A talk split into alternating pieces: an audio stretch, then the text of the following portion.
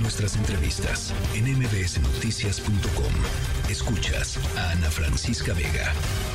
Y aquí hemos platicado el, caso de la doctora Bárbara Daniela Lango, una doctora mexicana que está viviendo en la franja de Gaza desde eh, hace un año, un poquito más de un año, eh, que continúa atrapada en esa zona de guerra a pesar de los esfuerzos pues, de, la gente, de, la propia organización de Médicos Sin Fronteras, de poder sacar a su personal de ahí. Como ya lo decíamos, nadie entra, nadie sale todavía de la franja de Gaza. Ella no es del grupo terrorista Hamas. Ella está allá con parte de una organización humanitaria. Eh, y en la línea telefónica está su padre, el doctor Porfirio Humberto Lango Obregón, papá de la doctora eh, Bárbara Daniela. Muchísimas gracias por platicar esta tarde con nosotros, doctor. Buenas tardes. Mira, solamente quiero aclarar una cosa. Desgraciadamente ahorita mi hija no tiene misión con Médicos Sin Fronteras y la misión de mi hija terminó los primeros días de diciembre del año pasado. Se encuentra en Gaza porque contrajo matrimonio con un nacional palestino. Ah, ah, pero ella no está ejerciendo la medicina en Gaza? No. Está, estaba tramitando su, su licencia para practicar. Entonces son trámites que llevan Sí, son mucho tiempo. Ella llegó a Gaza en mayo de este año. Sí. O sea, ya entró a recibir como como si como extranjera. Llegó llegó eso sí con Médicos Sin Fronteras. No. No llegó con ah. Médicos Sin Fronteras. ¿Cómo, ¿Cómo llegó ella a Gaza? Mira, ella el año pasado estuvo en Gaza todo el año, echando a andar dos unidades de quemados, una en el hospital de Shift y otra en el hospital de Nasser.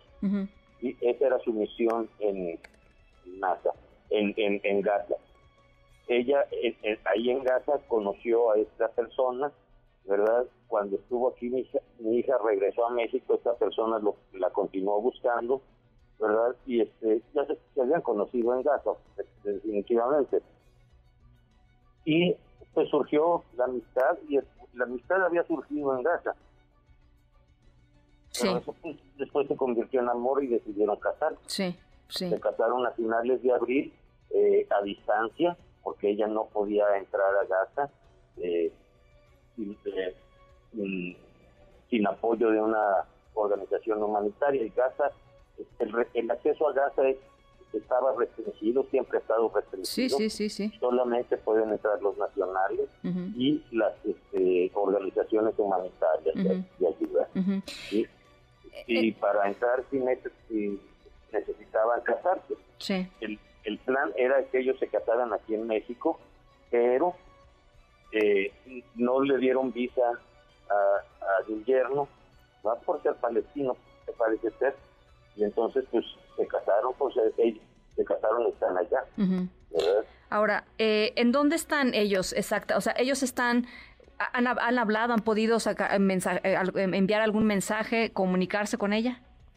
Sí, nos mandamos mensajes. ¿Cómo está?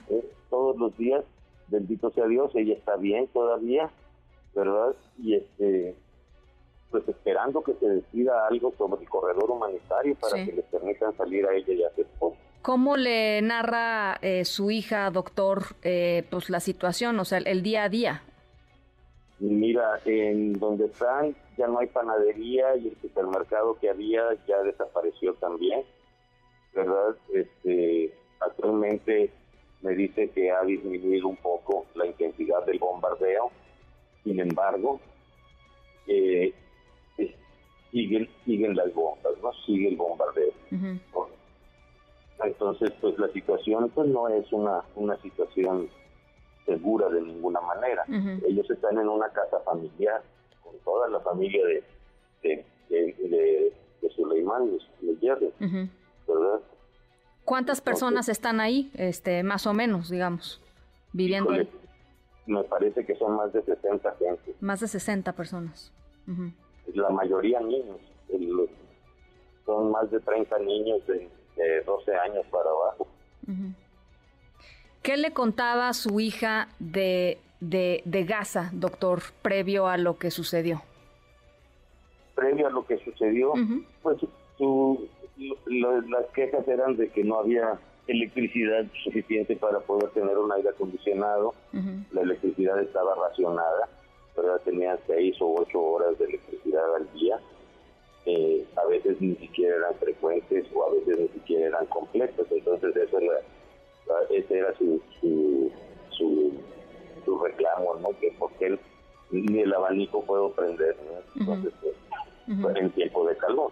El agua que se dejaba pasar, pues sí, sí llegaba agua, sin embargo, un agua muy pesada, como este, pues medio salobresona, aunque sí potable. Sí. Ahora, em, eh, la, la, reacción del gobierno federal, de la red de embajadas en la, en la zona, ¿cómo ha sido la conversación con ellos o cómo ha sido la, la, información eh, con ellos, doctor? Sí, mira, estoy en contacto continuamente con el doctor Blanco, el embajador en Ramallah, y con uno de sus, de sus allegados de ahí de la embajada que fue designado para para ocuparse personalmente del caso de mi hija. Él es Julio Escobedo, se llama, el, muchacho, y están haciendo todo lo que está en sus manos. Y, eh, ellos están continuamente también en contacto con ella y, le dan las observaciones y le dan las, indicaciones necesarias en caso de, algún problema de seguridad. ¿Cómo, cómo la escucha de, de ánimo? Eh, doctor? ¿Cómo la siente de ánimo? Mira, gracias a Dios mi hija es una mujer muy fuerte. Su ánimo continúa, ella juega con los niños, ella colabora en, ahorita a, hacer la comida, eh, pues es una gran cantidad de comida la que tiene que hacer y se ríe, que todavía juega, eh, de hecho adoptó un pequeño gatito hace unos días, un pequeño gatito callejero, que, llegó a pedirle cariño. Mi hija es una persona que ama a todo mundo, ama dar, ama dar servicio. En todos los lugares donde ha estado, en África, en Yemen, en Haití, los mismos niños en, en, Gaza, muchos de sus pacientitos le decían mamá, y se le colgaban y la abrazaban y le demostraban un gran amor. Los animales siempre se le han acercado también, sin miedo, y, nunca le han causado ningún daño. Pues debe, ser devastador para ella pues ver el sufrimiento de tantas personas también ahora mismo en Gaza, ¿no? Sí, definitivamente, definitivamente. Ella se pregunta, el papá dice, los civiles no hemos hecho nada, qué culpa tenía en la panadería, qué culpa tenía el supermercado. ¿verdad? Pues esos son, no son objetivos estratégicos. bueno, eso pienso yo que no son objetivos estratégicos. Entonces, eh, pues están destruyendo todo. Bueno, pues algo más que quisiera agregar, doctor. Mira, únicamente llamar a la comunidad internacional. Es de vital importancia que se abra este corredor humanitario a la, a la, a la mayor brevedad posible. y Permitir la salida de, de las personas, de los, de los civiles, porque hablan de que van a dejar entrar únicamente a los camiones que vienen de que están en la frontera de Egipto con, con víveres, agua y, medicamentos, con la asistencia humanitaria, es, lo único que, que, dicen que, que, van a dejar entrar.